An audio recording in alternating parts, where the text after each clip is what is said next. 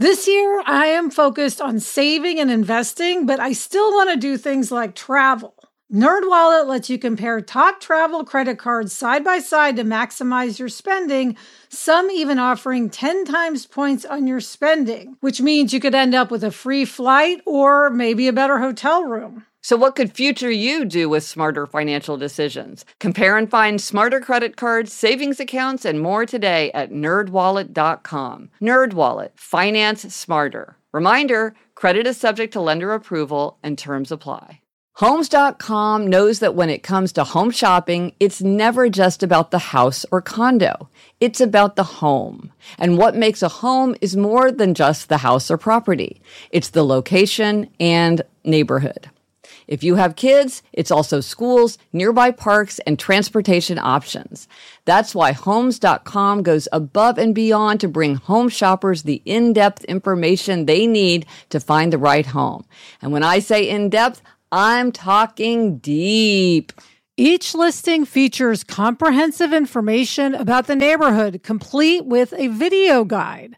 They also have details about local schools with test scores, state rankings, and student to teacher ratio. They even have an agent directory with the sales history of each agent. So, when it comes to finding a home, not just a house, this is everything you need to know all in one place. Homes.com. We've done your homework. Hello, and welcome to Happier, a podcast that gives you strategies and ideas for how to build happier habits into your daily life. This week, we'll talk about how to control the cubicle in your pocket and why sending an actual invitation to an event can make it more fun.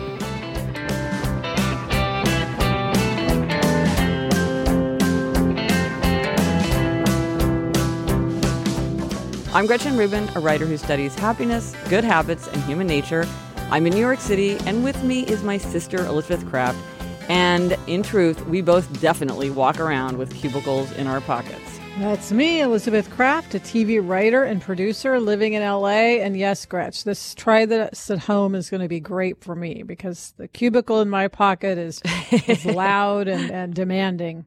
And before we jump in, Elizabeth, I just wanted to report back to you because in episode 84, I said that I was going to use my wedding china um, because I, I felt like at some point as an adult, I would become comfortable using my wedding china. And um, the other night, one of my three children's literature book groups I hosted, and I used my wedding china. So I have kept my vow and uh, I actually used it. Good for you. Yep. And so, Gretch, did you you had to hand wash it, or you could put it in the dishwasher? Well, I looked online and now that pattern says that it's dishwasher safe, but I kind of remember from when I got married, you know, years and years ago that they said not to. So I did hand wash it and it was not that big a deal. Good. And I'm sure your book group enjoyed eating off lovely china instead of paper plates. um, but Gretch, speaking of tableware, we have mugs for sale. My favorite thing in the world, mugs. Yes, we have happier mugs. You can get them just with a happier logo, or you can also get them with your tendency and the motto of your tendency on it if you want to have a tendency happier mug, or you can just get a happier mug. Um, and I'll put the links on my site um, at gretchenrubin.com, at, at what'll be happiercast.com slash 89. I'll put a link on there if you want to get a mug. All right, Gretchen. So let's talk about this. Try this at home. Yes, it's to control the cubicle in your pocket. And I wrote about this in my book, Happier at Home, um, because I think one of the things that affects happiness at home is the feeling that you're never really away from work. That, yeah, you have a cubicle, but that cubicle goes with you wherever you go. You stick it in your pocket and you're never really away from it. Yeah, I mean, it really used to be that you would work nine to five and no one would call you or contact you after work. Yeah. Uh, even when I started working, that was the case. Email was sort of just starting, um, and it wouldn't even occur to someone to email about work after hours. Uh, but now most of us can be working all the time. I mean, of, of course, some of that depends on the nature of your job and your office culture. Like if you're, you know, wait, waiting tables, that's not going to happen probably. But most office jobs, there's stuff that you can be contacted about right. after work. Right. I mean, I, I was very struck by something that Frank Lloyd Wright wrote, you know, the famous architect. He said, Where I am, there my office is. My office, me. And that's my feeling. Like I, I just my office is traveling with me at all time. And so the question is, what do you do with it? How do you handle it? Um, because if you always feel like you're in your cubicle, you're not going to get any feeling of rest, no feeling of relaxation, no time of uh, time changing. You feel distracted in your home life or in your leisure.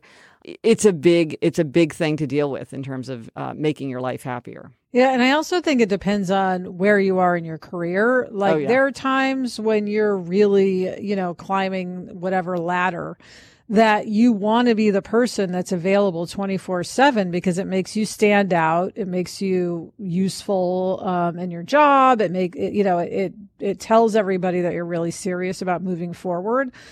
Um, but you know, as you gain more experience and maybe get older and, and have a more settled life, like you don't want to be on the playground with your child and then like only focused on answering emails. So it's a balance. Like I've definitely been in that place where all I cared about was work, but you know, now I don't want to be that person who's distracted, you know, during bath time. Well, I think you put your finger right on it, which is the key thing. The first step for this to control the cubicle in your pocket is to say, well, what do I want my experience to be? I, you know, not to just react to whatever um, people are like, you know, uh, are asking for your attention, um, or but to really say like, well. What do I want my life to look like? What what is my ideal? And really try to figure out, okay, given that I want it to look a certain way, like maybe from 6 to 9 p.m. I don't want to be in contact or maybe on the weekends I don't want to be in contact or maybe I want to just do it 10 minutes out of every hour or whatever it is or maybe I want to be available all the time. The, the idea is know what you want and then to figure out okay, well what are the steps I could do to bring that into into reality rather than just sort of feeling like I'm out of control and and I I, I don't even really know what I want my life to be. It's just that whatever's happening is making me crazy. Yeah. I mean, one thing I can, I think can help with this is setting expectations of those around you. So if someone emails you about an issue, you can email back and say, Oh, uh, yeah, I hear you. I'll deal with it in the morning so that they're not expecting a res- full response that night. And also so that you in your mind have released it from your plate for that night and you've announced you're going to deal with it in the morning. I think, and usually people are fine with that. It's just that they want, they're thinking of it. So they want to get it off their Yeah. plate. Yeah. And I think people sort of get used to different people's patterns too. Like there, I definitely have people in my life where I'm like, well, that person usually gets back right away, or that you, that person never answers on the weekend, or that person takes a couple days to get back, and you just and you sort of pick up those rhythms from people. So I think also if you set a certain tone, a lot of times people can adjust to that. Now, sometimes you're the bottleneck, and other people can't move forward until you respond, and then of course you're going to feel a lot greater pressure if other people are waiting for you. But a lot of times they're not really waiting. It's sort of an evolving situation. So, Gretch, now I have to point out you are a person who sends work emails over the weekend and after hours. Like you send uh, emails about the podcast all the time over the weekend to me and to Kristen, which means we either have to respond or we have to let them stack up and, and feel bad that we're not answering you. Well, I have to confess, it never occurred to me not to do that. Like, I just send an email as soon as something occurs to me because I know if I don't, then I will just forget. Do you think that I should not send emails over the weekend? I don't expect them to be answered, but do you think I should not send them? Well, it doesn't bother me. I don't know how Kristen feels. I will say that I know you, so I know that you're sending it because you don't want to forget for later. So it's like getting it off your plate. You're like, okay, I'm going to toss the ball over Yeah. there. And it's not that you're demanding an answer that minute. It's just that you don't want to have it in your brain. You Yeah. want to, because that's your nature is to want to take care of something immediately. Yeah. Should we ask Kristen? Yeah, Kristen. All right. So I kind of try to set a rule for myself to not answer work emails on the weekend unless it seems really urgent. hmm And nine times out of 10, it's not urgent what you're sending. It's just something that I add to my list of things to do and questions to answer come Monday. Does it annoy you, though, that you even have to read it and process it and then it's stacking up for something to be doing uh, done on Monday? No, it actually it irritates Dean, my fiance, a little bit more because he always he's always like, "You say you're gonna not work all the time." Because I'm a little bit of a I love working. Yeah. I'm just a Mm. total busy, busy beaver, and I just love working all the time. And I always say to him, "I'm like, oh, I need to like have separation in my life," and then he'll see me checking my work email. so that's not about you. That's Yeah. on me. That's funny. So so Dean would say save the emails for Monday and then yeah, but I mean and sometimes when when somebody goes on vacation, like when my agent goes on vacation, sometimes I'll I'll put in the in the subject line for when you get mm. back or something like that so she knows that I'm just saying I'm just getting this off my plate and putting it on your plate, but it's not something you have to think about. But the fact is, they, the stuff then does stack up. So for you, you're still processing over the weekend and then it's still in your inbox on Monday. Yeah, and all that being said, Dean's kind of a workaholic too, so he shouldn't he, he should not be laughing at me. All right, thanks, Kristen. I, but Lisa, I think this goes to your point about expectations, which is like it never even occurred to me that someone might take uh like look askance at the fact that I'm emailing over the weekend. I never even thought about that as being an expectation somebody would have. And so if that's your expectation, maybe you need to tell somebody like I would really prefer that you not email me over the weekend, or I'm really not going to respond until Monday so that the expectations are clear. Yeah, a lot of it is about managing that. And then I have to say, Gretch, I find it endearing when you email over the weekend because it's just so you that I, it makes me smile. oh, what a nice sister. um, but so, so some other ways that I feel like um, have helped me manage the cubicle in my pocket is every day I have a quitting time, and I will literally say to myself, like, now is quitting time, and then I will not answer work emails. Like I will, I might look at them because I'm just checking my phone, but I, I don't feel any obligation to like run to my office and start answering. And I've also heard of people who will have a quiet period. So, say from like mm. seven to 10 or something like that, they will say, That's a period where I'm not going to do work or I'm not going to check work and I'm only going to be focused on some other aspect of my life. So to like to have like a slice of time. Oh, that's like good. That. And then you can also use your strategy of inconvenience, Gretchen, like put your phone up in the closet or something so that you don't hear it dinging and buzzing. Yeah, if it's in your back pocket of your jeans and you're walking around, you're going to be checking that thing the whole time. Um, yeah, but yeah. if you put it away, you're not going to. Um, and another way that I've um, learned to control the cubicle in my pocket is I ma- I made this resolution that now when I'm traveling for work and I'm on an airplane, I only read for pleasure. So mm. I will work mm. if I'm in a hotel room or if I'm eating lunch at the airport before I get on the plane. But when I'm on the plane, I only read for pleasure, and it has made my flying so much more fun. And it's a way to disconnect from work because it's like I don't. I'm not going to expect myself to work at this time, and it's it it it makes the, the travel more fun, and it also helps me feel a break from that feeling of constantly having to work. Yeah, I never get Wi-Fi on the airplane. I always just read. Yeah. And some people even want to do like vacation without internet. Yeah. Um, but I don't think you and I are going to do that anytime soon. No, it wouldn't make it wouldn't make me feel relaxed. It would make me crazy. Like to me, that is not. And again, it's like know yourself. Right. It, would you find that more relaxing, or would you find that more anxiety provoking? Uh, yeah, I think I would find it anxiety provoking. I think I would be feeling like I need to call in all the time. You know, yeah. I, I prefer to just have access and be able to know what's going on. Yeah. Yeah, that's how I feel.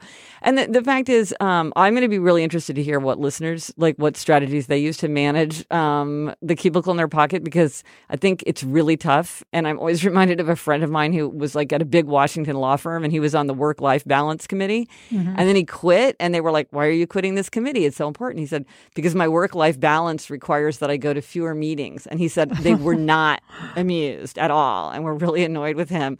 And so I think it's That's like funny. It's a hard problem.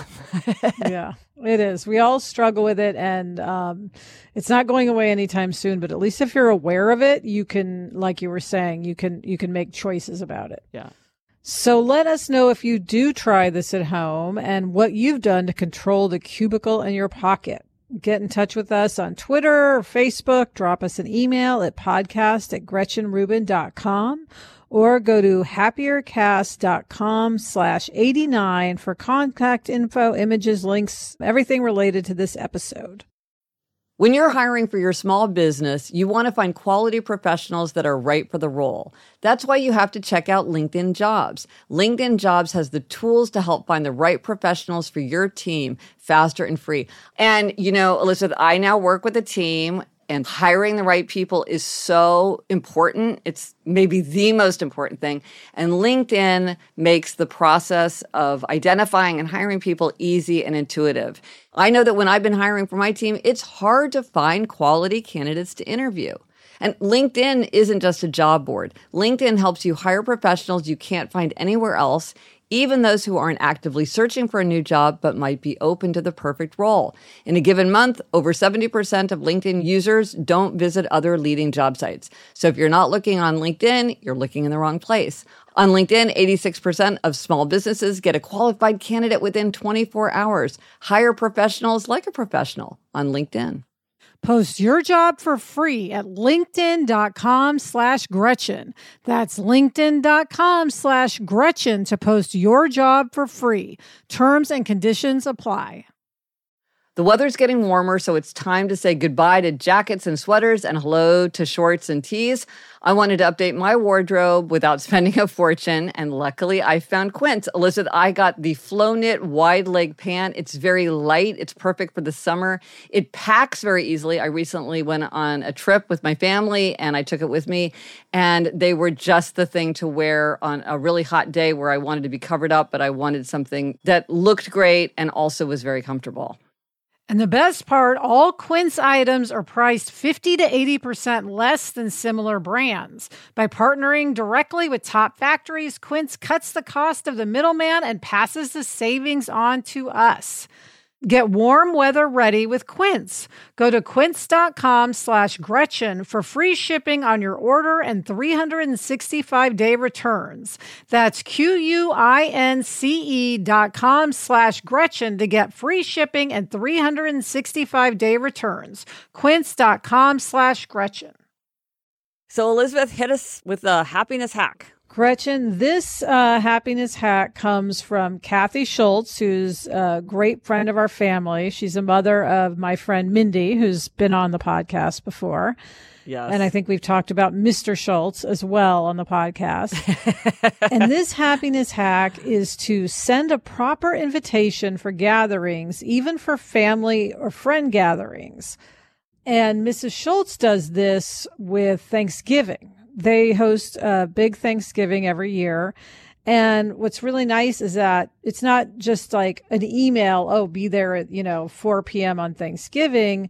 Mrs. Schultz sends an actual invitation of a turkey or something, you know, cute or pretty Thanksgiving y, and it like invites you formally to the Thanksgiving and it just feels so festive and gives you something to look forward to more than just like, oh, a call you know? Right because it's sort of it's it's it's sort of a traditional meal that people have together and so you might feel like oh well we don't need an invitation because it's kind of the usual suspects.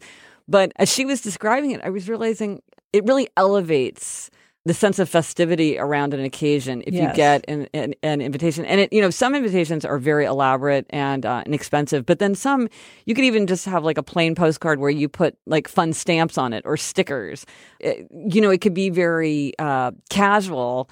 Um, but it's the idea of, of actually sending an invitation. And I will say it's great to get an actual invitation in the mail, like their Thanksgiving invitations, but you can also do a paperless post fun invitation. Like for our mom's night out uh, nights for um, Jack's school, somebody will like really make a nice invitation for mom's night out, even though it's a paperless post. It'll be a you know cute picture and and and fun wording and stuff which is better than just an email to all the moms saying, Hey, mom's night out on Thursday. You know, it, it makes it feel like, Oh, I should go to this because it's an actual event. Well, and I think this is another aspect of this hack, which is I think if it's a thing where you want people to RSVP mm. or you want them to come, in fact, if they said they would come, I think that the more elaborate the invitation, the more committed people feel to actually coming. And um, I've definitely noticed this in my life, both as a recipient and as a sender, mm-hmm. that people just take it more seriously the more kind of effort that went into the invitation. And so if you care about knowing that people are going to show up, um, it's really helpful. And I just think it's fun. It's just, it's more fun. So fun. It feels more special. And it's just about this idea of like helping to make time feel special, making uh, events feel marked in time it just it sets it apart from kind of the casual day to day life in a way that's really uh, a real happiness booster. Yeah. So thank you to Kathy Schultz, and I will see you on Thanksgiving.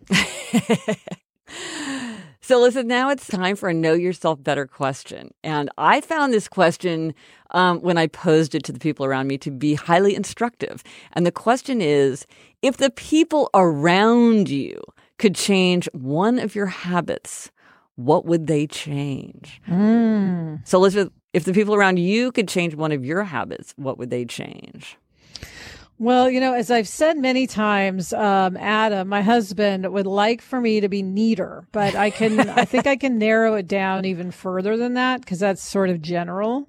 Yeah. I think the two habits that he would like to change most for me is one, um, the habit of leaving my shoes in the living room uh, and like the shoes sort of stacking up, you know, over the days. Mm-hmm. Um, so he would like me to change that habit, and he would like me to change the habit of creating a pile of clothes next to the bed um, that builds up over, you know, a week.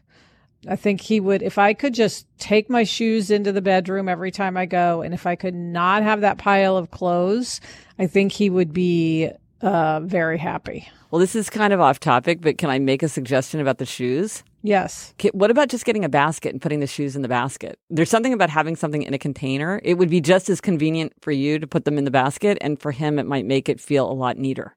Could you try that? Mm, I could try that. Um, yeah. Because then we could put Jack's shoes, because Jack's shoes also tend to get scattered around. yeah. Yeah. Bonus happiness hack: put your shoes in a basket. Um, anything feels neater in a basket or on a tray. In a tr- on a tray. That is true.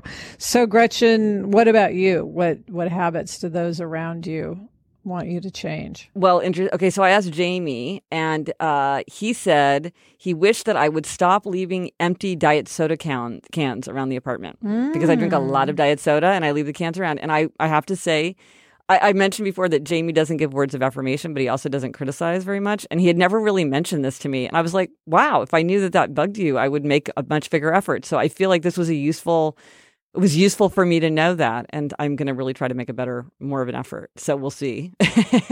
Yeah, that's that. That seems like a doable yeah, habit to change for Yeah, that- you, the upholder. I feel like you can manage that. Yeah. Yeah. Because notice he didn't say stop drinking diet soda, which I would resist, but he just said stop re- leaving the empty diet soda cans around. And so that's that's easier. And Eliza said, and this one surprised me.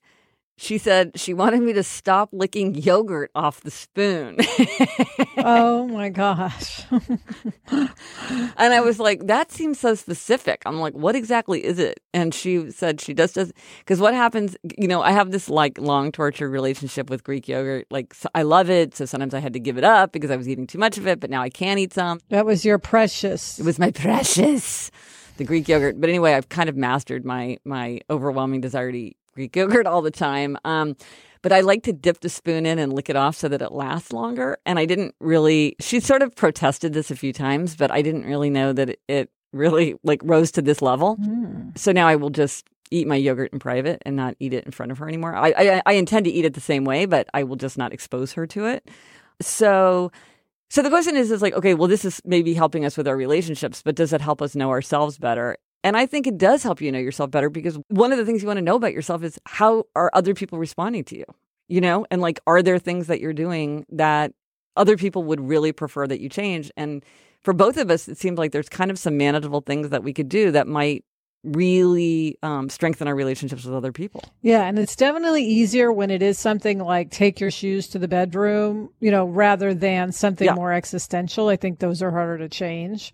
Yeah. You know, like I'm sure if I asked Sarah, she would say, "Well, I wish you would like not get so crazy about certain things that happen."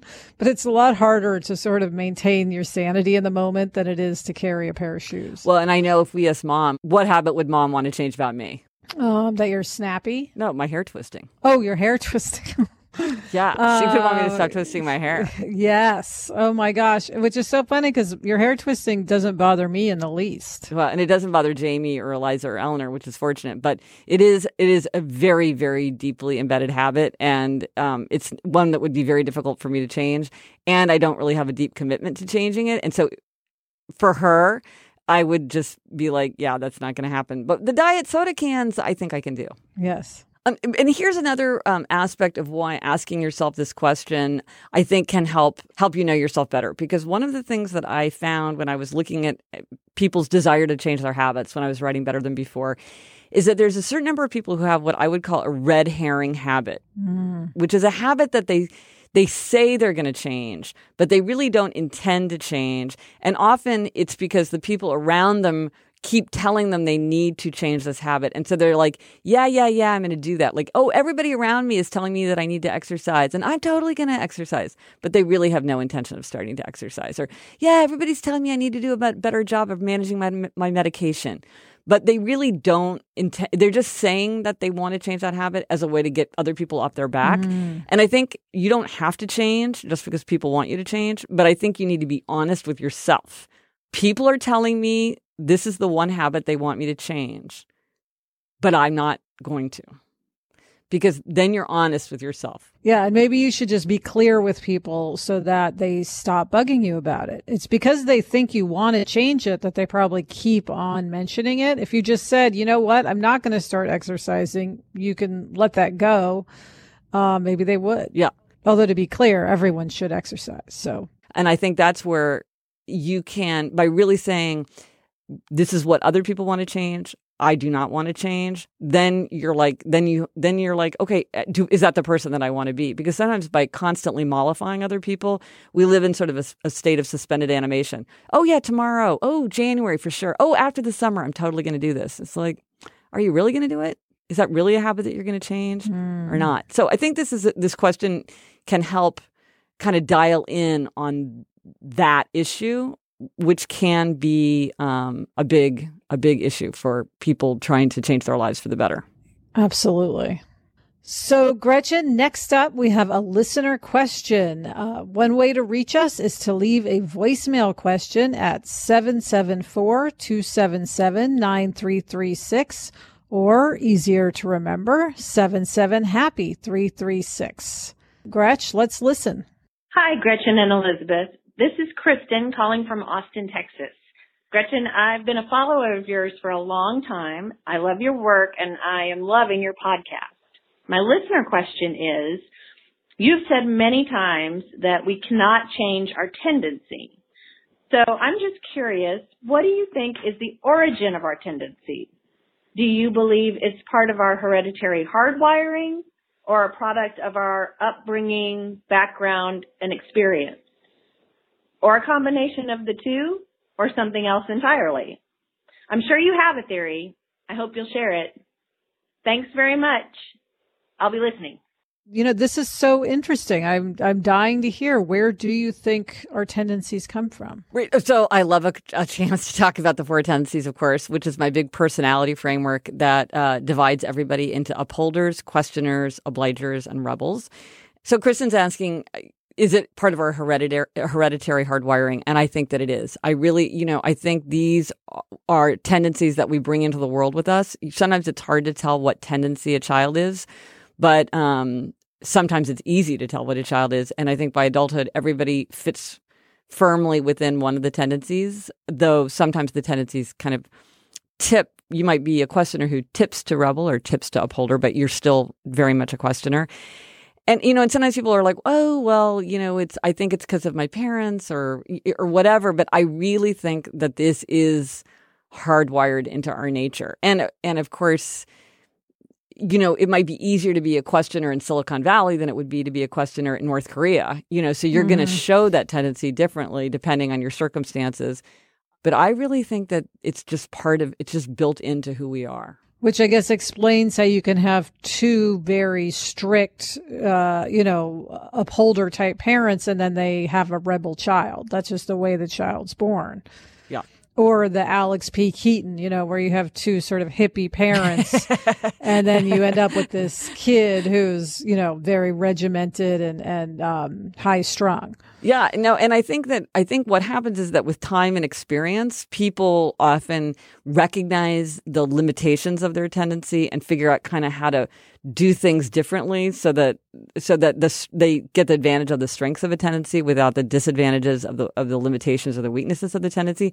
So I think people sometimes experience their tendency to be uh, to be easier or better as they get older. But I, I think they're still within that tendency. It's not that they're actually have switched tendencies. It's just they figured out how to manage themselves better. So like as an upholder, for instance, like it's we often too readily go along with things because we just can make ourselves do anything but i've learned to be more of a questioner and to say like but do i have to do this mm. should i do this do i want to do this but it, it's still i have to go through that process whereas a questioner that's like their first instinct right out of the gate yeah, it's interesting. I think a lot of people f- want to change their tendency. We get emails about that all the time. Yeah. And it's really not about changing it, it's about managing it and making yes. it work for you.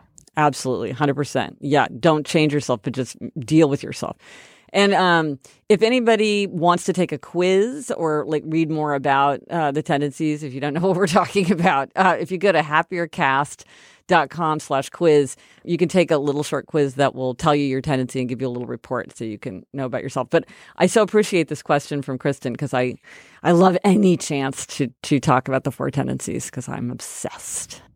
Yes you are Gretch, I love eating sandwiches like a grilled cheese or a peanut butter mm. sandwich is my ideal lunch, but I'm very aware of my carb intake. So oftentimes I avoid sandwiches.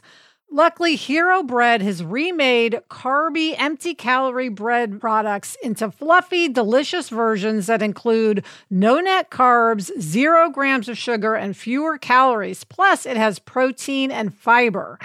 I have been using it to make grilled cheeses, and I use their tortillas to make a cheese quesadilla, and I am in heaven.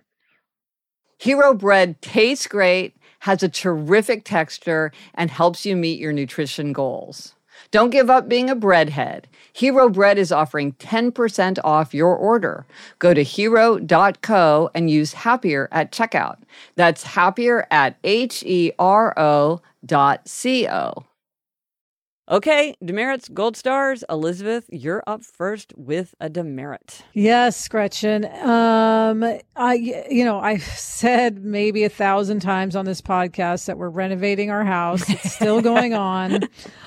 Um, part of that is we're doing the outside of the house, and um, in doing the outside of the house, everything's just completely messed up. And you know, we're in a drought in California. Yeah. So we just stopped watering because we knew that everything was going to be changing out there anyway. There was no point in like keeping the grass going. Um, however, Adam and I did not think about our trees just because we're not outdoorsy and ah. we just didn't think about it until this landscape um, architect said, "Well, your tree here is is dying. What are you planning to get rid of it?" And we're like, "No, this is our big, beautiful tree." And we were like, oh, we were wondering why so many pine needles were falling. I mean, we're just idiots. um, and so my demerit is that we have not been watering our trees at all because we just did not think about it. Um, and so we might lose some of them. So now, of course, I'm trying to water, but it's hard to remember. I think I need to set an alarm for that.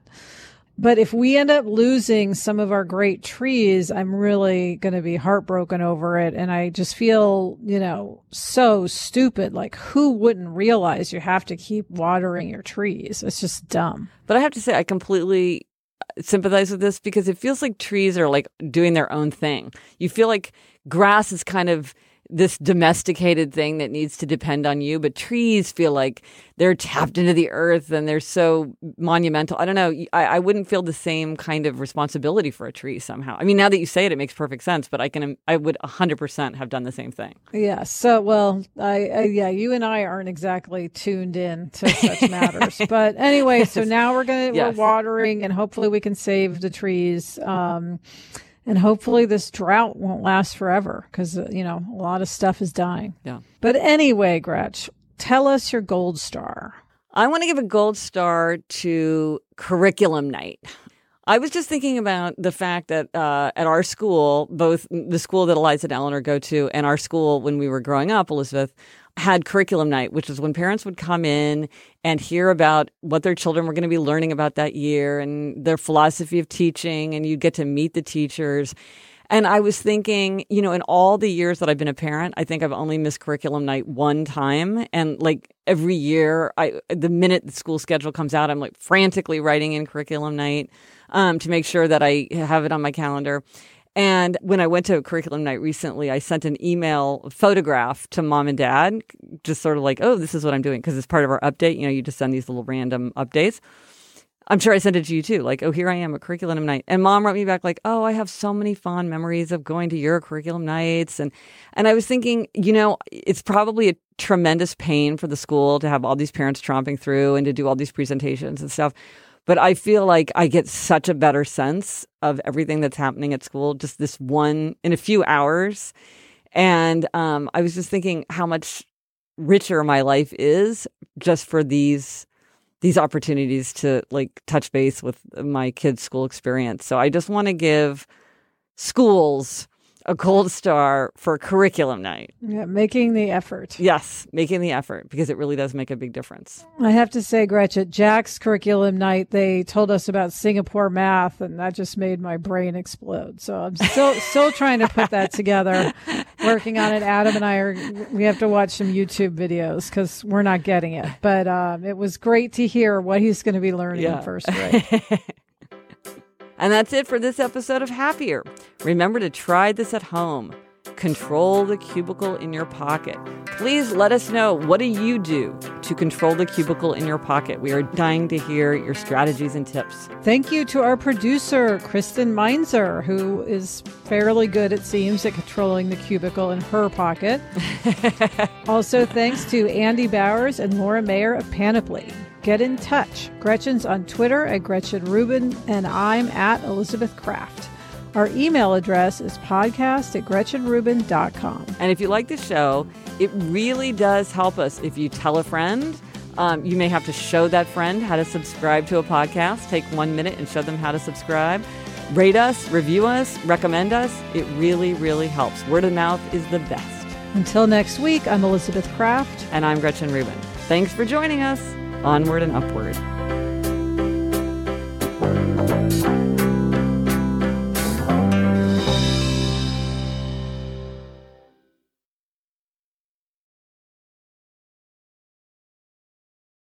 I don't know about you, but I'm always looking for ways for my son to get involved and give back in our local community. That's why I'm excited to tell you about Student Visionaries of the Year, a campaign by Leukemia and Lymphoma Society, the largest nonprofit organization dedicated to creating a world without blood cancers. Student Visionaries of the Year is a seven week philanthropic leadership development program for high school students. Participants form strong teams and fundraise in honor of a pediatric blood cancer survivor in their local community. This program is transformative. It not only helps students develop valuable life skills like project management, communication, financial literacy, and entrepreneurship, not to mention it looks great on college applications, but most importantly, is also a chance for them to engage in meaningful work within their community and make a real impact on blood cancer patients and their families. You can learn more about Student Visionaries of the Year or even nominate a student at lls.org/students. That's lls.org/students.